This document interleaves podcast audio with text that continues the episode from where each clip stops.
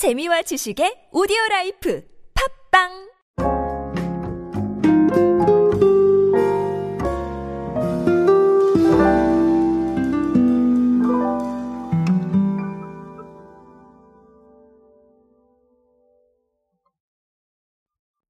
요즘은 고객과 관련된 어떤 상황들, 여기서 고객이라는 건 대중을 의미하겠죠.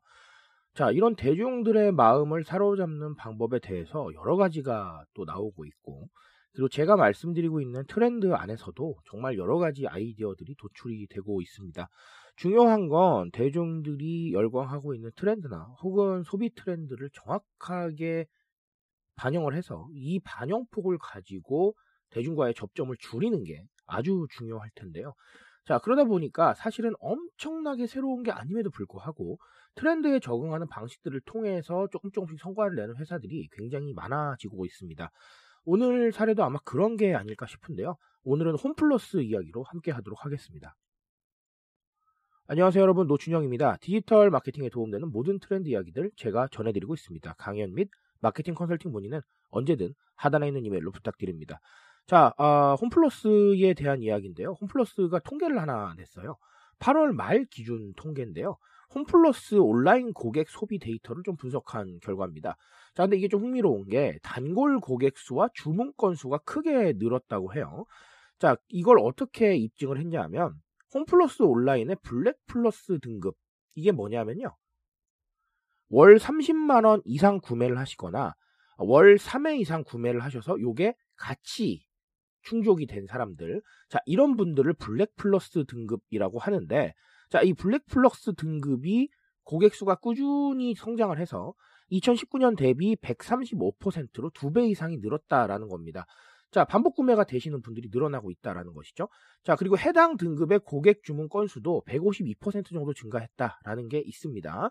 자, 근데 사실은 이거보다 더 중요한 건 온라인 고객 재구매율이에요. 재구매율은 6개월간 재구매 유지 비율이 나와 있는데 올해 8월 말 기준에 60% 정도에 달한다고 합니다.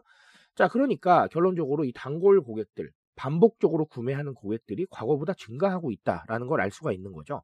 자, 그래서 이거를 자체적으로는 어떻게 분석을 했냐면 고객 경험에 기반이 되는 시스템을 도입을 하고 편의를 극대화했다라는 이 부분을 강조를 했는데 자, 여기서 편의라는 단어에 집중을 해야겠죠.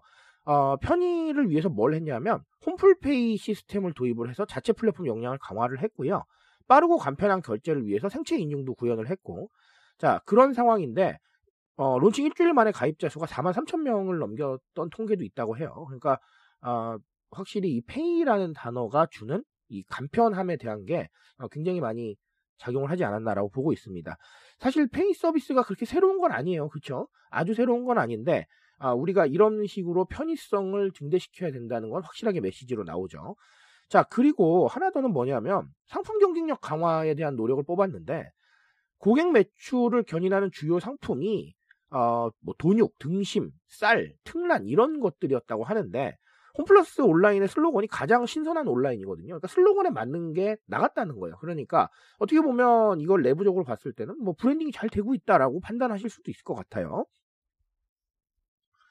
자, 그래서 오늘 말씀을 드릴 건, 자, 일단은 사실 아까도 말씀드렸다시피 이 페이 서비스가 아주 새로운 게 아닙니다. 홈플러스만 하고 있는 게 아니죠. 그러니까 정말 특징적인 서비스다라고 보기는 어려운데, 자, 이런 노력이 어디에 해당하냐면, 아까도 편이라는 단어가 나왔지만, 결국은 편리미엄에 해당하는 거예요.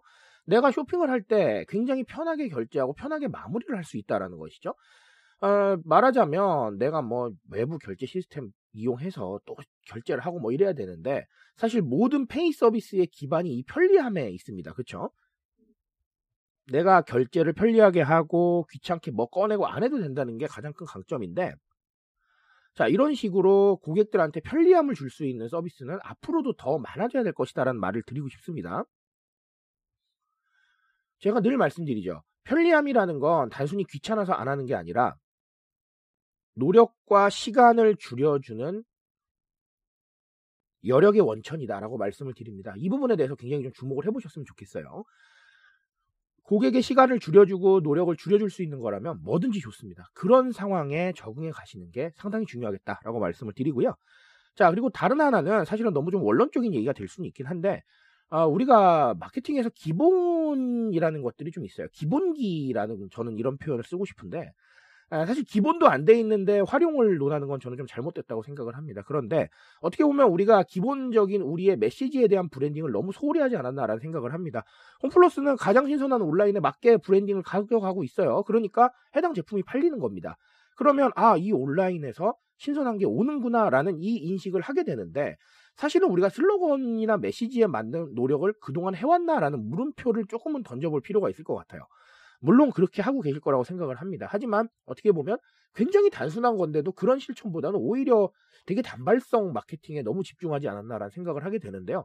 어, 결국은 저는 미래의 마케팅은 이런 슬로건 아니면 메시지가 전달해주는 이런 기본적인 어떤 확실한 느낌과 단발성 마케팅이 결합이 되어야 한다고 생각하는 편입니다. 두 가지가 같이 가져가줘야 되는 거거든요. 그러니까 이런 좀 기본에 대한 부분들을 한 번 더 돌아보는 계기가 아닌가라고 생각을 합니다. 자, 그래서 오늘 홈플러스 이야기로는 아까도 말씀드렸던 편의 이 단어에 좀 주목을 해보셨으면 좋겠고요. 그리고 우리의 브랜딩 기본에 대해서 한 번 더 고민해 보셨으면 좋겠습니다.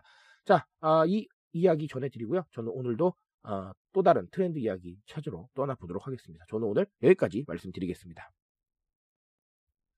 트렌드에 대한 이야기 제가 책임지고 있습니다. 그 책임감에서 열심히 뛰고 있으니까요. 공감해 주신다면 언제나 뜨거운 지식으로 보답드리겠습니다. 오늘도 인싸 되세요, 여러분. 감사합니다.